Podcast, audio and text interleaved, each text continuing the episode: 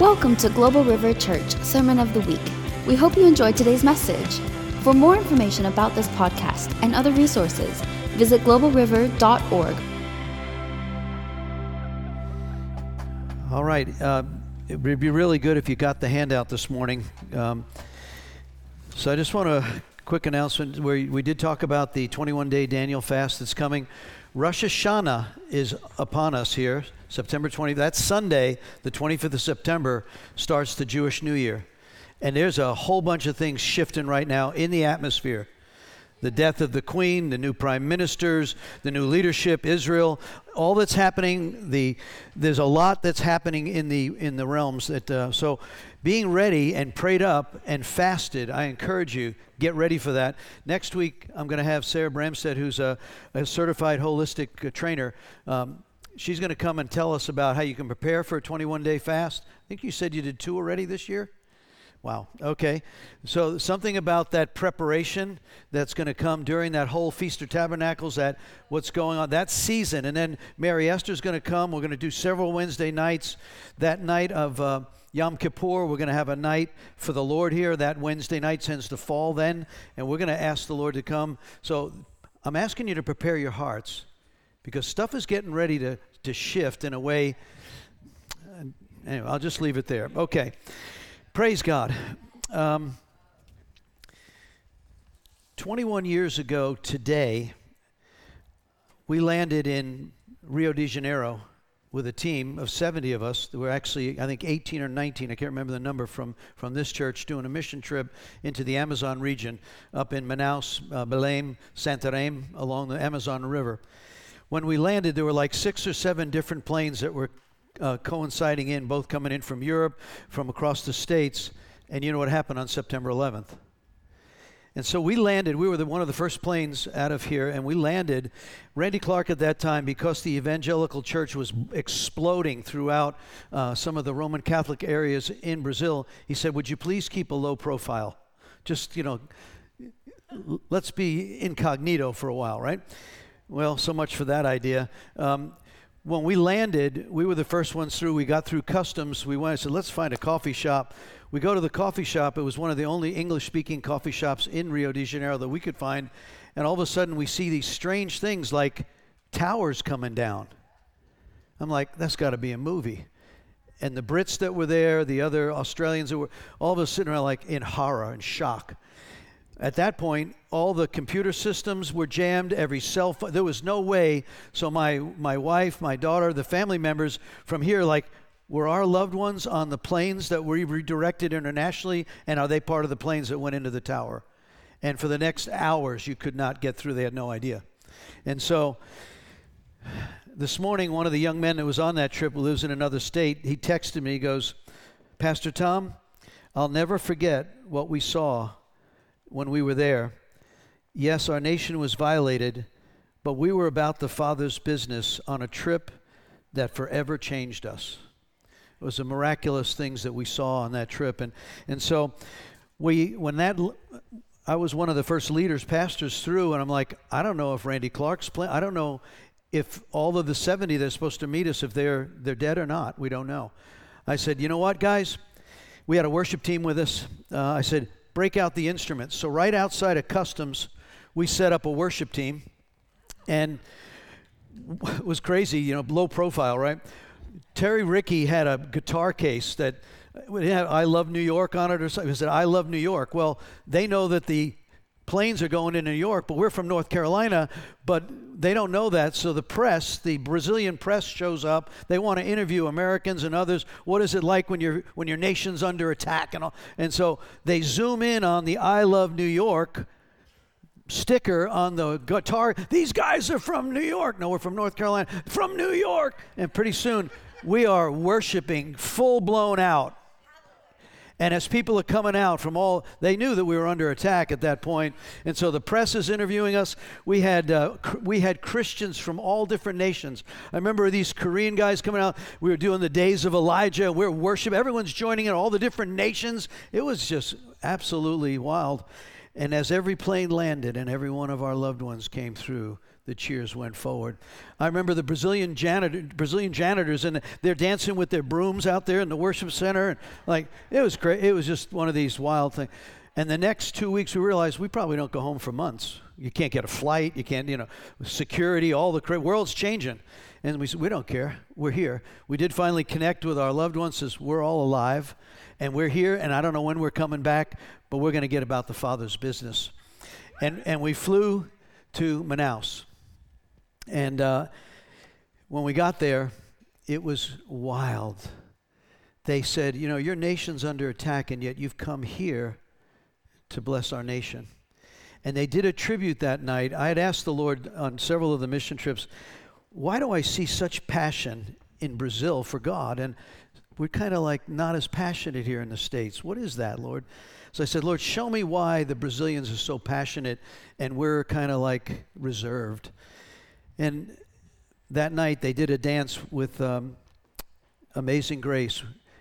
There were about 70 Brazilian worshiper dancers wrapped in an American flag, and they stood in front of all 70 of us.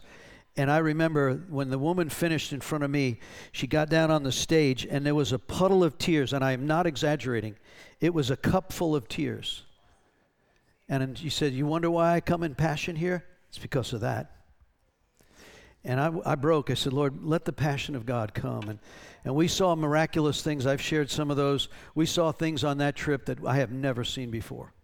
Blind eyes open. I saw over 10 or 12 deaf mutes speak at one moment when the God blew the wind of the rain in and just opened up their mouths. And tumors disappearing in front of our own eyes, the lame walking, the demonized set free. And God just honored it. He just did. And so I just want to remember today, we saw on that day that with that, this fits well with the sermon. I, I didn't put the connection together till this morning. But there were people that woke up on 9 11 and it was their last day on earth. Extreme bravery, extreme sacrifice. People that didn't know they were going to be heroes that day became heroes. It's a wise thing for us to think about how many days we might have left on this earth and then use those days wisely. So I titled today's message, Jesus Returns in the Days of Noah and of Lot, out of Luke 17. Jesus returns as in the days of Noah and of Lot. So if you look at your handout, let me set this up. In um, let's turn actually in Matthew 24. I love to hear pages turning, but you can use your phones if you're one of them. I'm just I'm just messing with you. However you bring your sword, bring your sword. But I I don't know about you, but I just like you know all the. Uh, it's on the left page right here, and that's like right. Okay, in Matthew chapter 24, you're you're probably familiar if you've studied some of the end time stuff that Jesus describes to the disciples in Matthew 24 and in Luke 21 and Mark 13 signs to look for. Why are you jabbing him back there? Is he, is he, he's bothering? Come on, Jim, behave. You're in church. I thought it was something about the sermon. Okay. Praise the Lord. I didn't mean to pick on you, Jim. I love you. You know that, right? Yeah. All right. when a wife starts whacking her husband, I just I don't know if I need to intervene or not. Okay, Matthew 24. Are you there? let's begin um, Well, look at verse 32. Now learn the lesson from the fig tree, wherein the branches bud and its leaves begin to sprout, and you'll know that summer is near. In the same way, when you see all these things, you can know that the return is very near. It's right at the door. I tell you the truth, this, this generation will not pass from the scene until these things take place. Heaven and earth will pass away, disappear. My words will never disappear. However, no one knows the day or the hour. Let's, I'm going to ask you to focus on that. But then he goes down and says, verse 42 So you too must keep watch, for you don't know what day the Lord is coming. So we, he also has that likewise, and we know that in the scriptures, often Israel is referred to as the fig tree, as a, a reference of the fig tree. You can see that. I won't have you turn there, but Jeremiah 24 3, Hosea 9 10, it speaks of Israel as the fig tree. And there's good figs and bad figs. You use a lot of correlation there. And so when you start to see the fig tree start to blossom, well, when did Israel start blossoming as a nation? May 14th, 1948. Can a nation be born in a day? Isaiah 66. Yes. Harry S. Truman, within 14 minutes of when they declared themselves a sovereign nation, our nation recognized it. Truman, raised in Sunday school, remembered what, his, what he had been taught about Israel coming back. So, this move of God, this presence of God that Jesus said was going to watch Israel. And then, of course, I listed at least 14 other signs that seem to be relevant. Some have been happening a long time. Others are like ex, they're ex, expen, exponentially increasing. So let's say, I know I just told you that you don't know the day of the hour, but let me ask you a sobering question for a minute it says that you don't know the day of the hour, and yet it'll say he'll come when you least expect it. So I was thinking, what would be a day when people might least expect the return? So I would like you to think three and a half months from now, New Year's Eve, what, and you knew, even though you don't know the hour of the day, you know, man, something's going on with December 3rd. If you knew that Jesus was coming back New Year's Eve, December 31st, three and a half months from now, what would you do different between now and then?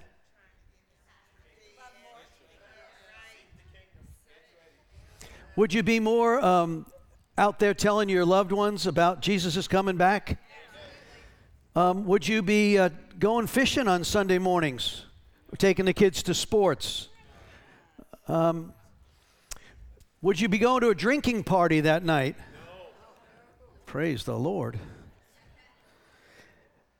Would you be going to watch the ball fall? No. Okay, I'm just messing with you. But, but the point is, we, we, we end up, he tells us, be ready. It's coming when you least expect it. So, how is your behavior going to adjust if you knew that that was the case? Because he's coming back, whether it's next week or a few years from now, or he comes for you, or you go to meet him because your time's up. So, so when we start looking at this returning, I, I just, I was very familiar with this, but I said, I want to really, really dig into what was going on in the days of Noah and in the days of Lot. So let's turn, let's turn to that Luke chapter 17. And let's see what you. Now, I got to tell you, it's going to get a little raw in this a little bit, okay? But I want you to, the truth will set you free. So we don't have any children in here, so that's all right. Praise God. And those moms and dads listening to live stream, you know, at some point when we talk about some of these real things that Jesus talked about, you might just want to cover their ears. Okay. So if you'll, let's look at Luke 17 and let's begin in verse 20. One day I'm going to read, I've got both the King James, I have a parallel Bible, King James on the left and on the right of my Bible, I've got the New Living Translation. So I have the, the word for word translation from the 1600s, and I have the current modern day thought for thought translation uh, in the New Living Translation. Now, I had someone come and say, You can only use the King James. I said, Why is that? Because it's the only true, it's the only true Bible. I said, Okay. In fact, they got really angry at me because one of my pastors read the New Living Translation one Wednesday night, and they got all wound up. And man, so I did a study and I, I got all the different translations and I came back and says, Do you want to see where all of the translate unless it goes back to the original Greek and Hebrew, Aramaic, when we talk, have you ever had someone translate from another language for you? Do you think they get it exactly right? Now I'd realize all scripture is given by inspiration of God, 2 Timothy 3:16. But I did a study and I came up with about 50 pages of translational concerns with the King James. You look it up for yourself. I'm not being critical of any of it. I'm just saying, let's be uh, wise when we look at script. Get a lot of different translations and get that, and let the Holy Spirit teach you, or go back to the original. All right, and I may share some of that today, which is different, but let's see. So let's go there. Verse 20, Luke 17 20. One day the Pharisees asked Jesus, When will the kingdom of God come? Jesus replied, the kingdom of God can't be detected by visible signs. You won't be able to say, here it is, or it's over there, for the kingdom of God is already among you. King James says it this way And when he demanded of the Pharisees when the kingdom of God should come, he answered and said to them, The kingdom of God cometh not with observation, neither shall they say, Lo here or lo there. Behold, the kingdom of God is within you. It's an interesting uh, concept here. We know that thy kingdom come, thy will be done on earth as it is in heaven's a prayer.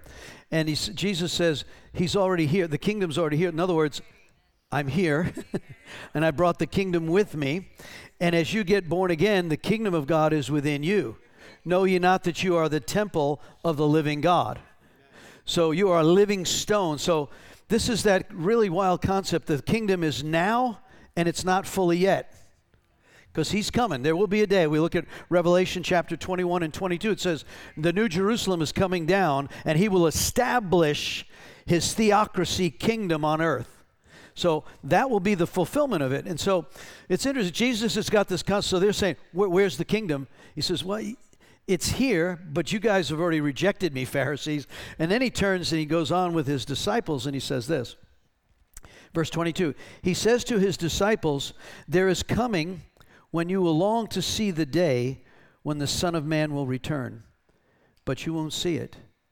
Jesus is prophesying, saying, He's, he's, a, he's already warning them and he's going away. He's going to suffer. And he says, You're going to long for me to come back, but in your generation, you're not going to see it. Verse 23 People will tell you, Look here, the Son of Man, go there. Look, don't go and don't follow. And these are the false Christs, right? For as lightning flashes, and this is interesting, when he comes back the second time, you're not going to miss it. He goes this, he says, For as the lightning flashes and the light sky up at the end to the other, so on the day when the Son of Man comes, it'll be like that. But first, the Son of Man must suffer terribly and be rejected by this generation. So he's talking to his disciples and said, I'm going to suffer. You're going to see that, but you're, you're going to long for me, but you're not going to see it. The, and it'll happen, the suffering will happen in this generation. We know he's talking very soon. Let's keep going. When the Son of Man returns, it will be like in the day, in, it was in the Noah's day. In those days, the people enjoyed banquets, parties, weddings, right up to the time Noah entered the boat and the flood came and destroyed them all. And the world will be as it was in the days of Lot. People went about their daily business, eating, drinking, buying, selling, farming, building, until the morning Lot left Sodom. Then fire, burning sulfur, rained down from heaven and destroyed them. Yes, it will be business as usual right up to the day when the Son of Man is revealed. And on that day, a person out on the deck of the roof must not go down to the house to pack. In fact, I don't know if Alicia knew this. She opened on this. Praise God. A person out in the field must not return. Remember what happened to Lot's wife. If you cling to your life, you're going to lose it. And if you let your life go, you're going to save it. That night, two people will be asleep in the bed. One will be taken, the other left. Two women will be grinding flour together at the mill. One will be taken, the other will be left. Where will this happen, Lord? The disciples asked. Jesus replied, Now this is wild. Just as the gathering of vultures shows there is a carcass nearby, so these signs indicate the end is near. That's a strange answer to where's this going to happen, Lord? Here's, here's some revelation on this. You remember Lot's wife. The, you know, she turned back. She was directed by the angelic guys carrying out. says, Do not look back, which signifies she was kind of missing maybe the old life? What was it that just happened? There's a curiosity of all of everything that you had, the wealth and everything's burning up. You might want to look at that. Well, she did, and that was the consequence to her. But he's saying, look, if you're on the top of the roof and you know the end is coming, don't run down and pack up your stuff. Forget your stuff. You're not taking it with you, right? We're so wrapped up in our stuff. It's like, I got to get this. I got no. And so, and then he says, You'll know it because the vultures will tell you where the dead things are. One of the signs of the days of Noah, there's going to be a lot of dead stuff going on out there that is going to produce, you'll see the darkness and the deadness of it all. And that'll be a sign to us that, so in the days of Noah and in the days of Lot. So look at your handout for a moment. We see from that, Jesus reveals the kingdom there. You see that in A? The location of his return. The kingdom of God is, we know by definition, Romans 14 17 says this, I got it listed there.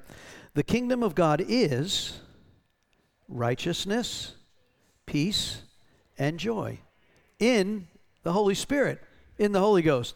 So if you're righteously operating in the Holy Spirit, there's going to be peace and joy. There's a there's a if you do this, then you'll see that, but it's in the Holy Ghost, right? And so he he reveals that to us. And then he says the kingdom of God is within you.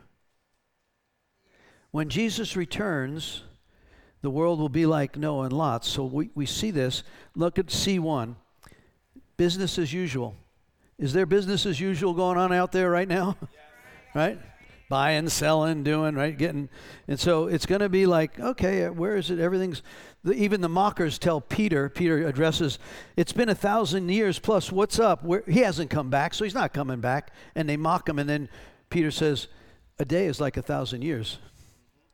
So it's actually only three days ago, two and a half days ago, that this happened in God's calendar, um, that he was resurrected. And so we see that. So we know that, um, number two, there, Jesus would already have been crucified and rejected by the generation, the disciples' time.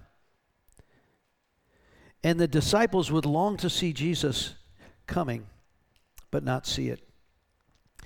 So let's look now to Genesis chapter 6 and let's dig in to some of the details. Go back to Genesis chapter 6, just before the flood.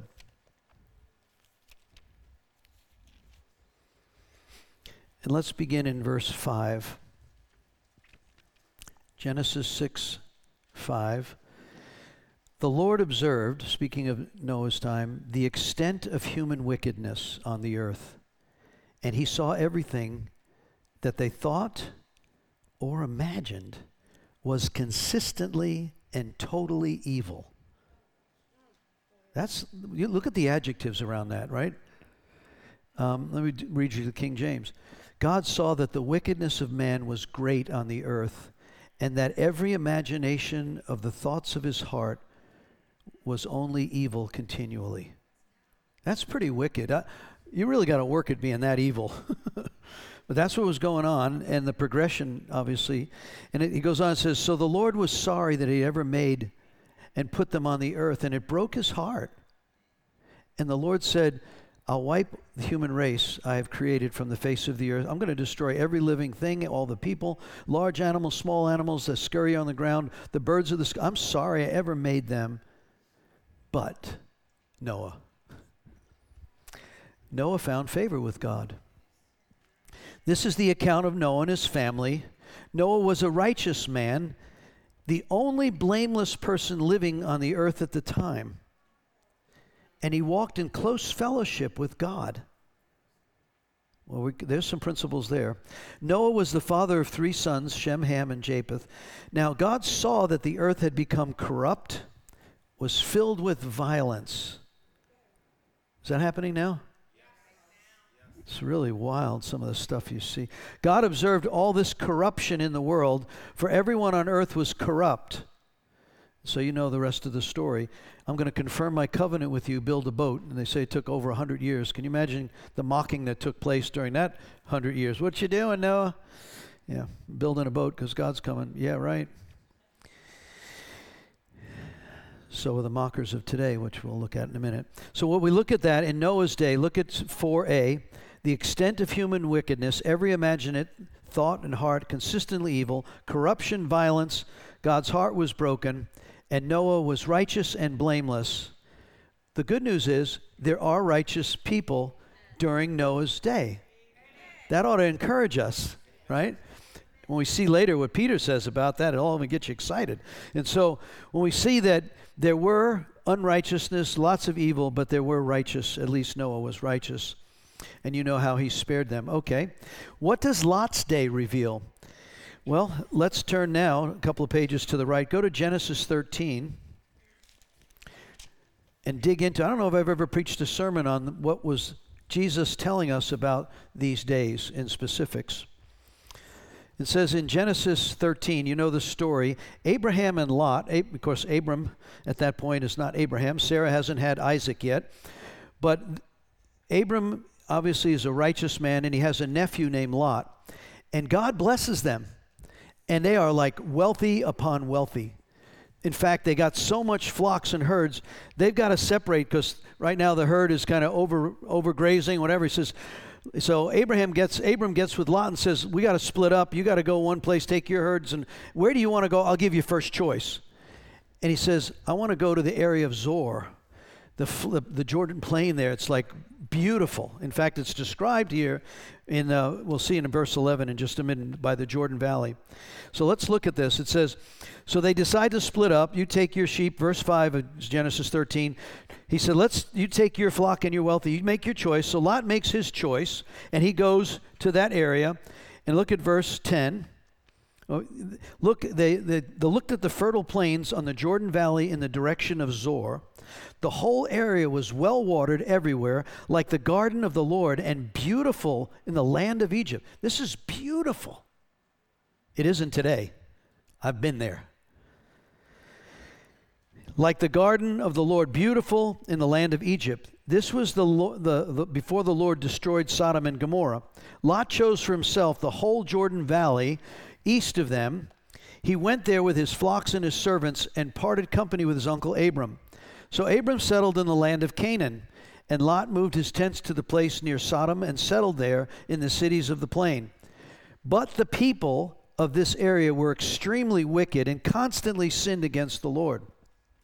After Lot had gone, the Lord said to Abram, Look as far as you can see in every direction, north and south and east and west. I'm giving you this land as a permanent possession. We know that's part of the covenant. Now turn to chapter, let's go to 18. Genesis 18. We'll skip over the whole promise of the son, Isaac, and what happened there, and, and get to the place where what do we know about Lot's time? And so let's pick up in Genesis, beginning in verse 16. At this moment, let's kind of enter the story. Um, the Lord manifests himself and actually goes to talk to Abram and brings two angels with him. We know it's the Lord. You can look at that chapter. He talks with Abraham face to face. He has these two angels that manifest themselves at that point, and they're talking to Abram. And God kind of asks the question in verse 16. Then the men got up, so the angels get up, and they look towards Sodom. So they're on their assignment.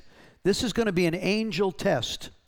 He sends the two angels towards Sodom, and the Lord stays there, and he's walking with them. So you got Abraham walking with them. They're all walking together. And it says, verse 17, Should I hide my plan from Abraham? The Lord asked. For Abraham will certainly become a great and mighty nation and I've singled him out, and I'll direct his sons and their families to keep the way of the Lord, doing what is right and just. So the Lord said, I've heard of an outcry from Sodom and Gomorrah because their sin is flagrant. That word in the Hebrew, outcry, actually means a cry for justice. There are victims in Sodom and Gomorrah that have been crying out. There are victims in the United States and in this world system right now that are crying out, Where's the justice? That's that same word. And so, those that are being trafficked, those that are being abused, those that are being prostituted, those who are being beaten, there's those who are unjustly accused, those who are suffering, being beheaded. With talking to my missionaries in Mozambique, there's ungodliness, and they're crying out, Where's the God of justice? That's that word. So, this outcry for justice has risen to the level of the Lord. And the Lord says, I'm sending two of my angels to go check this out. So, when we get to this place, let's pick up verse 22 chapter 18. The other men turned and headed towards Sodom, and the Lord remained with Abraham. Abraham approached him and said, Will you sweep away both the righteous and the wicked? because he knows his nephew is there, right? And suppose there's 50 righteous, and you know this, this whole negotiation that takes place. And Abram says, one, the principle there is if there's a righteous person in that town, God will spare it, or the family. That is, that is really good news. But there's something about the numbers. There needs to be a certain number. So I, I often ask the Lord, I said, Lord, why did Abraham stop at 10? Why didn't he just like keep going? I found this out this week in searching. Do you know that Abraham had two married daughters and two unmarried daughters? Research it. I, am telling you, it's in, it's in there. I won't take the time to show you scripturally. But there's, so there were already 10 of Lot's family Lot and his wife, the two married and their sons, and the two unmarried and their fiancés. So Lot's, uh, so Abram's probably saying, there's got to be 10 there. My family's there. And I know how Lot is, right? Unfortunately, um, no. So, so we see here it says he negotiates down, and, and of course, Lot's, uh, Abram knows God's heart. He says, Would you destroy the righteous? Would you put them in the same barrel of stuff? No. And so the, uh, the pre trib rappers, love, rapture guys like that one. We're out of here before it gets really ugly. Now, if you're a post or mid trib, you know, okay, let, let the Lord talk to you about that. I'd like to be on the first plane out, I've told you, right? You can stay here and be with the tribbers. I'm out of here, please, Lord. Anyway, okay. That's a side note. So, okay, so what do we find? He says, all right, fine. Look at chapter 19. Now, here's where it gets a little raw, so just hang in there with me, all right? The evening, this is the word of God, so we can read it. The evening the two angels came to the entrance of the city of Lot, and Lot was sitting there. As a, as a note, the leadership of a town met at the gate. That's where they did the judgments. So Lot is a member. We know he's wealthy already, very, very wealthy. I believe he's in leadership. He's sitting at the entrance to the gate when the two angels who are looking like men. Did you ever entertain angels unaware? These look like human men, but they're now in a, in a God assignment to go find out about this outcry of injustice. I want to know because we know God is sovereign. He's, he's able to know, He knows everything. But he says, I want to know if this is, they're going to fail this God test. You go there and you tell me if the same garbage that I've heard of happens with these angels, they're toast. This is the angel test. He goes and says, he meets them at the gate. He sees the two coming into the gate, says, and he welcomed them and bowed with his face to the ground. What humility. My lords, he said, come to my home to wash your feet that you can be my guest that night, that you may get up early in the morning and get on your way. In other words, come to my house. I got to get you out of here. Now, there's no cell phones where Abram calls up and says, By the way, Lot, there's two guys coming. But Lot's a righteous man, we know this. And they said, No, no, no. The angels say, We'll spend the night out in the city square. Lot insists. I don't know how he does. So at last they went to his home. Lot prepares a feast for them, complete with fresh bread made with yeast, and they ate. But before they retired for the night, all the men of Sodom, some of your translations, all the young and the old men of Sodom surround the house. Verse 5 They shouted to Lot, Where are the men that came to spend the night with you? Bring them out that we can have sex with them. So Lot stepped outside to talk to them, shutting the door behind him. Please, my brothers, he begged, don't do such a wicked thing. Look, I have two virgin daughters. This one bothered me for a long time. I have two virgin daughters. Let me bring them out to you, and you can do with them as you wish. But please, leave these men alone, for they are my guests and under my protection. Part of the culture there, I don't know if you've ever saw the Lone Survivor movie. That's true. There's in certain cultures, you come to my house, I will die for you. Or maybe they knew that these homosexuals didn't want women. I don't know what was going through his mind, but I wouldn't have done that. right? Well, they react to him and they said, "Bring them out or we so we can do with what we wish, but please leave these men alone." They're under my house. Stand back, they shouted. The fellow came to town as an outsider. In other words, Lot, you came as an outsider and you judge us. And now you're acting like a judge. We'll treat you far worse than those other men. And they lunged towards Lot to break down the door, but the two angels reached out, pulled Lot back into the house, bolted the door. And then they blinded all the men, young and old, who were at the door at the house, so they gave up trying to get inside, you think? Meanwhile, the angels questioned Lot. Do you have any other relatives here in the city? They asked. Get them out of this place. Your son in laws, comma, sons and daughters, or anyone else. For we are about to destroy this city completely. The outcry against this place is so great it has reached the Lord, and he has sent us to destroy it. So Lot rushed out to tell his daughter's fiancés, Quick, get out of the city. The Lord is about to destroy it. But the young men thought he was only joking. Sad when the younger generation does not embrace the warnings.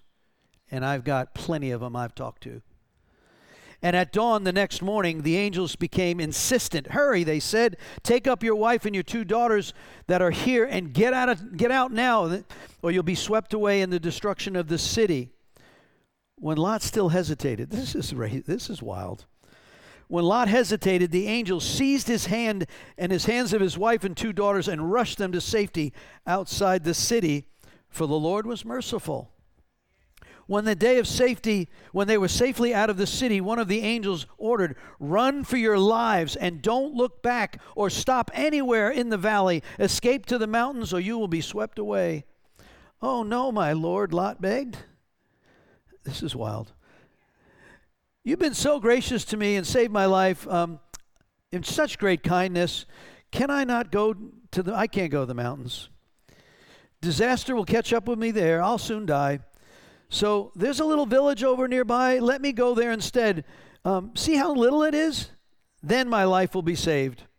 All right, the angel said, I'll grant your request. I will not destroy the little village, but hurry, escape to it, for I can do nothing until you arrive there.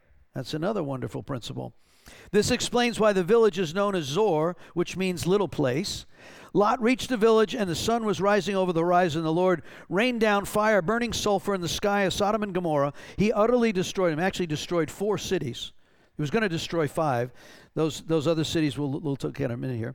He utterly destroyed them, along with the other cities and villages of the plain, wiping out all the people. But Lot's wife looked back, so she was, she was following behind. She turned into a pillar of salt. Abraham got up the next morning. He looks back and he sees the sulfur and all the rise of that. But God had listened to Abraham's request, verse 29, kept Lot safe, removing him from the disaster. Now let's read on.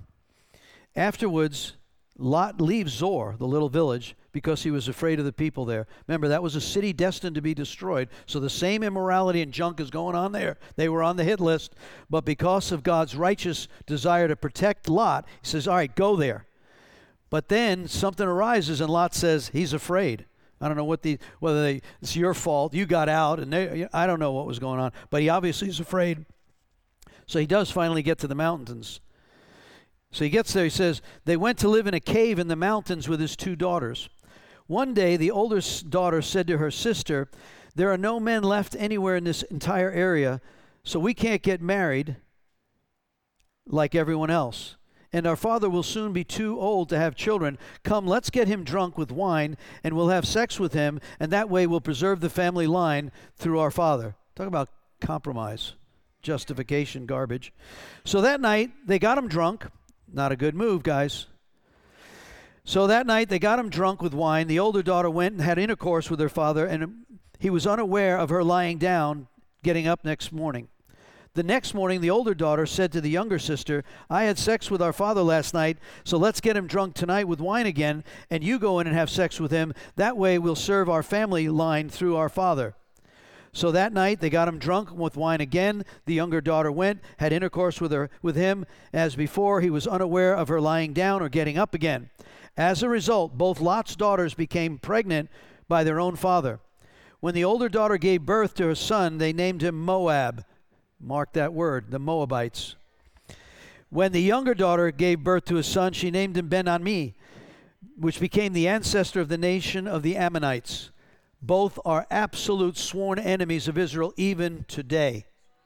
Something happens in the ancestral drunkenness of that behavior that breeds enemies. So we see this. It says, let's go back to the handout now. One, what, would what do we see of going on in Lot's day? Lot was compromised. He's in a culture of sin, and for whatever reason, I believe, this is my opinion, because he was making money and he had a lot, he said, I'll stay there. I'll stay in Sin City because I'm recognized there. He was a righteous man. He hated it. We know that. But at the same time, it affected his two daughters who were married. He lost his fiancées, set set it up. So he was compromised, I believe. He knew what was going on in the city. He was a guy at the gate, tried to protect, which is good, but hey, this idea of compromise and living in places of this worldliness, watch out. Intercessors were crying out, Praise God. In Lot's day, we've got Abraham saying, God, can you can you save this city? Can you make this a safe place? Can you preserve this nation? Can you can you save my family? So intercessors are on the wall crying out, and God's listening. That's good news. Sin was rampant, flagrant. D, the gates of the city were even compromised. That represents government, leadership was all compromised. Homosexuality and perversion are rampant, and the innocent are offered up to satisfy evil lust. That happened in today, it's happened, but it's happening in ways that are just so disgusting today. The younger generation F will not heed the warning and flee from the evil. Good news righteous family members can make a safe place for you. I like that. Drunkenness and perversion will breed enemies of the family of God. The Moabites and the Ammonites became nations vowing to destroy Israel. In fact, you can see that we won't turn, but in Psalm 83 1 through 8, I've listed it there. That is the very words that are spoken by some of the Iranians associated with destroying Israel today. Quotes from them.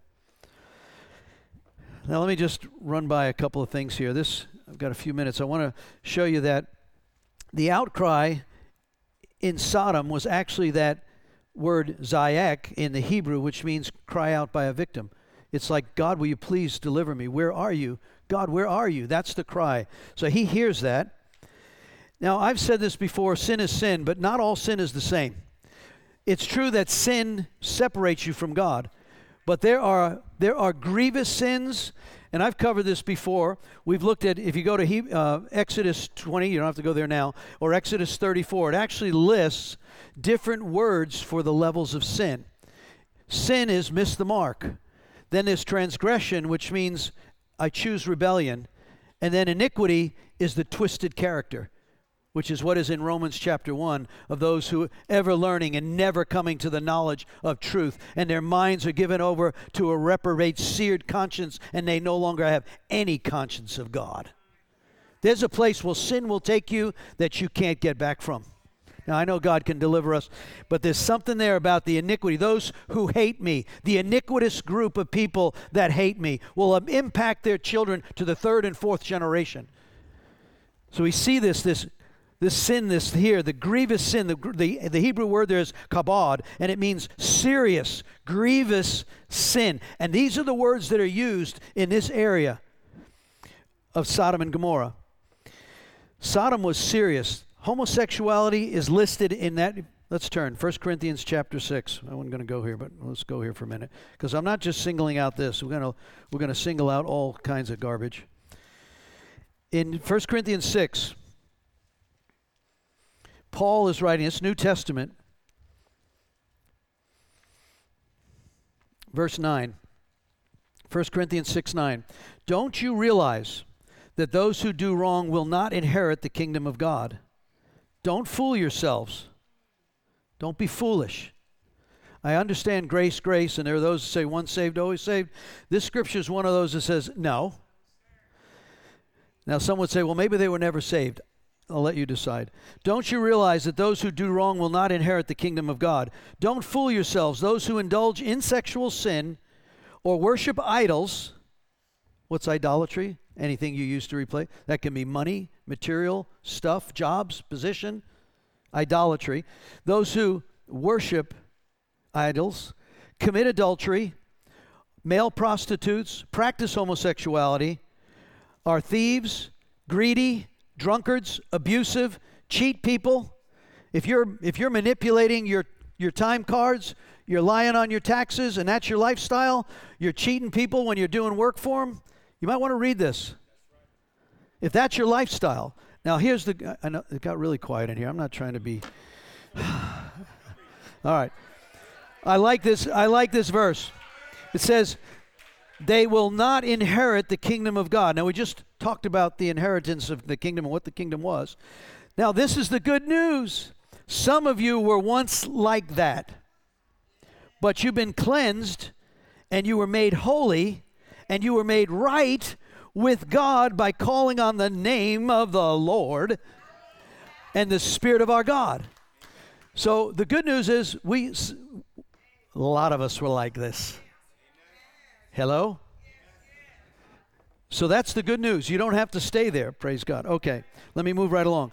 Um, Sodom, if we look at these grave, grievous sins, turn with me to Jude 7.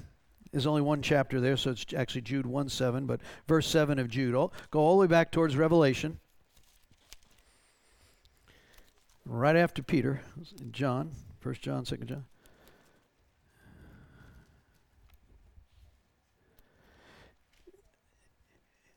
We've taught out of this one before the three of the spiritual things that are opposing the church of today. But I just I just want to highlight here in verse 8. So Jude chapter 1 or verse 8. In the same way these people who claim authority from their dreams, they live immoral lives. So you had false prophets, false teachers, and they they're living in a dark sense even though they're doing their stuff. They defy authority. They scoff at supernatural beings angels. But even Michael, one of the mightiest of the angels, did not dare to accuse the devil of blasphemy, but simply said, Lord, you rebuke him. Michael arguing with him and the devil. And so it says, look at verse 7. Even as Sodom and Gomorrah and the cities about them, in like manner, giving themselves over to fornication and going after strange flesh, are set forth for an example, suffering the vengeance of eternal fire. Now, when you pull this apart, it's very interesting in the Hebrew. Strange flesh. We oh, again, I don't have time to go there, but you can look up. There is different kinds of flesh. In fact, um, Paul deals with this in 1 Corinthians 15. He talks about human flesh, animals, fish, birds. They're all different. The same word is different kinds of flesh. So what they're saying here is the people of Sodom went after strange flesh. That same word, I believe it's bestiality. We already know that all kinds of perversion, everything vile and unclean. And when you look at what's happening on the internet today, the vile progression of this sickness and this demonization is happening at such high levels. Young men that I'm doing deliverance on for, for addiction to pornography, it is so vile. It's not the little penthouse magazine of your, your father's generation. This thing is extremely wicked. In fact, if you do the science, go online and look up the science of pornography. I don't know why I'm on this line, but it, it changes your brain chemistry. If you're dabbling in this, I'm warning you, this better stop because there's a place here that lifestyle has a consequence to your eternal judgment. And so I know this is raw, but it, we got to talk the truth here because he wants us set free from anything that's of bondage, whether it's gossip, hatred. You know, it's not it's not just homosexuality listed here, right? If you're practicing adultery through fornication or through pornography, you're still doing it. Jesus said, "Watch out! You look after a woman, lust after you already created, uh, committed adultery in your heart." I don't know who I'm speaking to, but I, Lord, this is a wise thing for all of us to if you're a gossiper, you're tearing down your mother, your father in law, stop it. If that's your lifestyle, you're in danger. Okay. I'm speaking to myself too. I, am telling I get convicted on this as well. All right. So they went after strange flesh, and he says, Look, that is a wicked, grievous sin. And you can look at all this stuff. So I'm we're supposed to love in the midst of those who are in bondage and those who come we do hundreds and hundreds of deliverance ministries, prayer healing ministries every year here. That's part of our call. So if you're stuck in something, come get help. halfway houses, house of mercy. We're here to help the Isaiah 61 promise. Those who are in bondage will be set free. But it has to start also with the house. We don't wink at sin here. Um, the, the mirror sits right here. So you got to watch. He says, "Have I committed adultery with my eyes? Have I have I done We got to watch what we're looking at." My Papa Jack used to tell me, "Son, the first look's inevitable. You go to the beach, you probably have no choice."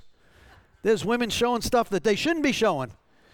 But the second one, that second look, son, that's called sin, and you better not do it. Yes, Papa. I hear you. Okay. It's still ugly today. This sin is ugly.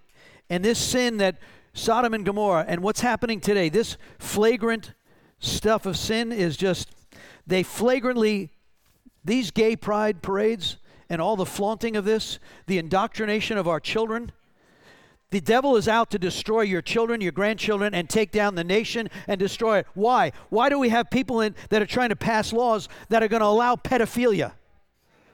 This is vile, and we got to get set. We got. I love what what Karen said. It's time for us to step up and open our mouth and say, "I don't like this at all," and we're not going to allow it. And if you're not registered to vote yet, you need to get registered to vote.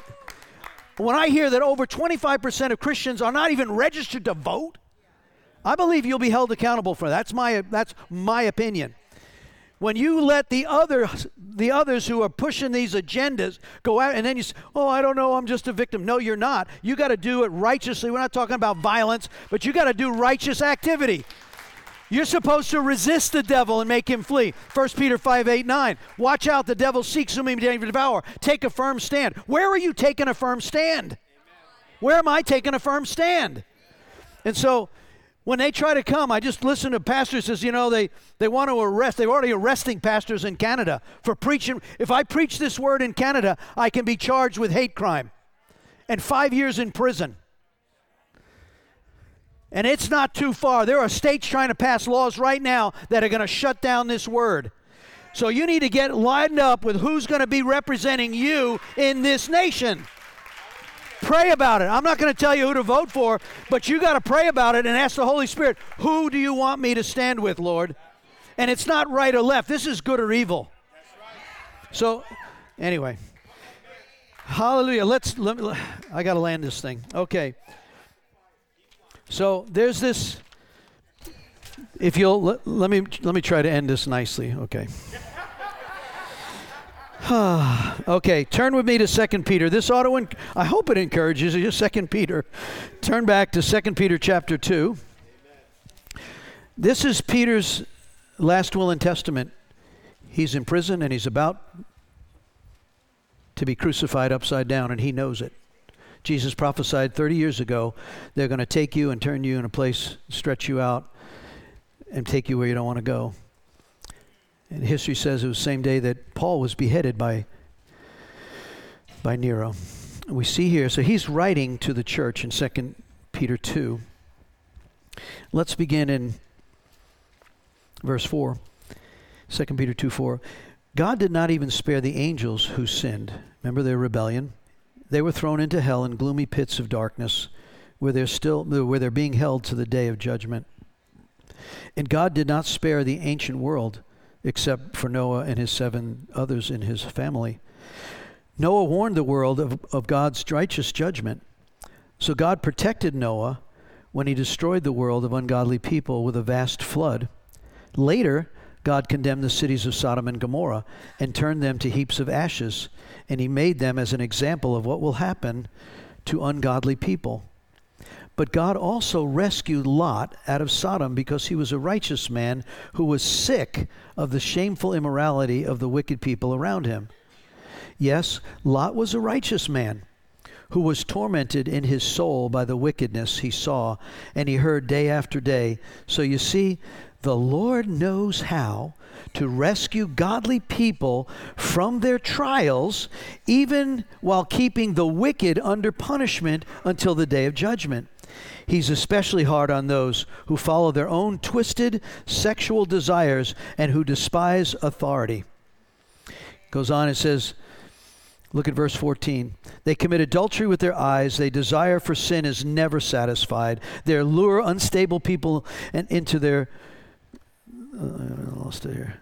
They never they unstable people into sin, and they are well trained in greed. They live under God's curse. They wander from the road. They follow the footsteps of, of Balaam the son. Anything that you're a slave to controls you, he says in verse 19. So Peter's ending this. He's saying, I want you to live a holy life. He's given you committed to living a holy life. Then chapter 3 is the day of the Lord's coming. And Paul says, uh, Peter says, it's going to burn like fire, and the elements are going to burn like fervent heat. They're going to destroy. That sounds like nuclear war. It sounds like Sodom and Gomorrah. However, the Lord's going to do it, and then He's going to bring a new heaven and a new earth. Amen. So let's let's stand. I know this is um, kind of raw, but once we know what the truth is, you know, I had this debate this week, and I, I loved it. I love this debate.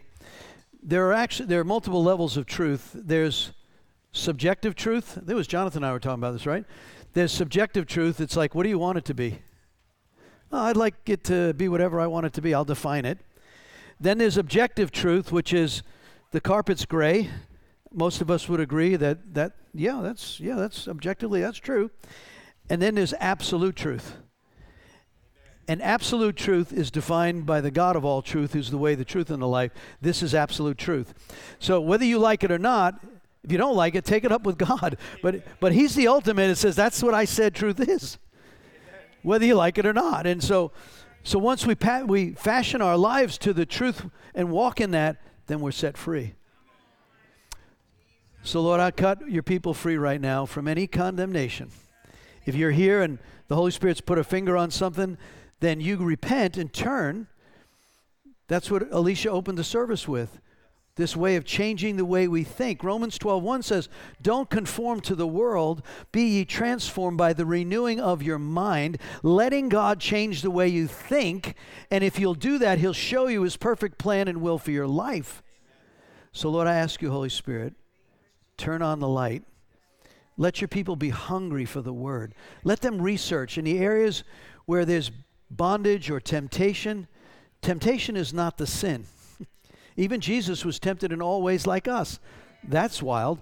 But in no way did he sin. So we get, once you start recognize this is the area the devil's trying to play me in, go do research in the scriptures of what does the Lord say about that because then the word Hebrews 4:12 which is full of living power will cut the soul and spirit free and the intentions of the flesh.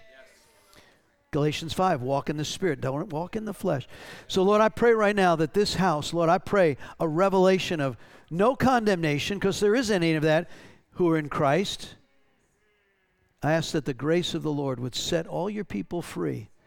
Set us free. Set me free. Anything, our thoughts, things that are not pleasing to you so that we can walk in this place of righteousness. It's not by works righteousness, He's the one that makes us righteous, but we still have to choose to walk righteously. There's the balance. You're not saved by your works, Ephesians 2 8 9. You're saved by grace. And yet it's not of yourselves, unless you'd boast about it. He says, No, it's by grace. But once you're graced into the kingdom, your lifestyle must change. It must change. That's how you'll know if you're born again. If you're still doing what the world's doing, there's a journey here. So, Lord, I pray right now, Father, a revelation of truth. Holy Spirit, I ask you to release your power into the minds and hearts of your people, those listening by live stream, that will turn away and set many free. The love of many. God, we want them to love just captures, it covers multitudes of sin. And we thank you, Lord, in Jesus' name.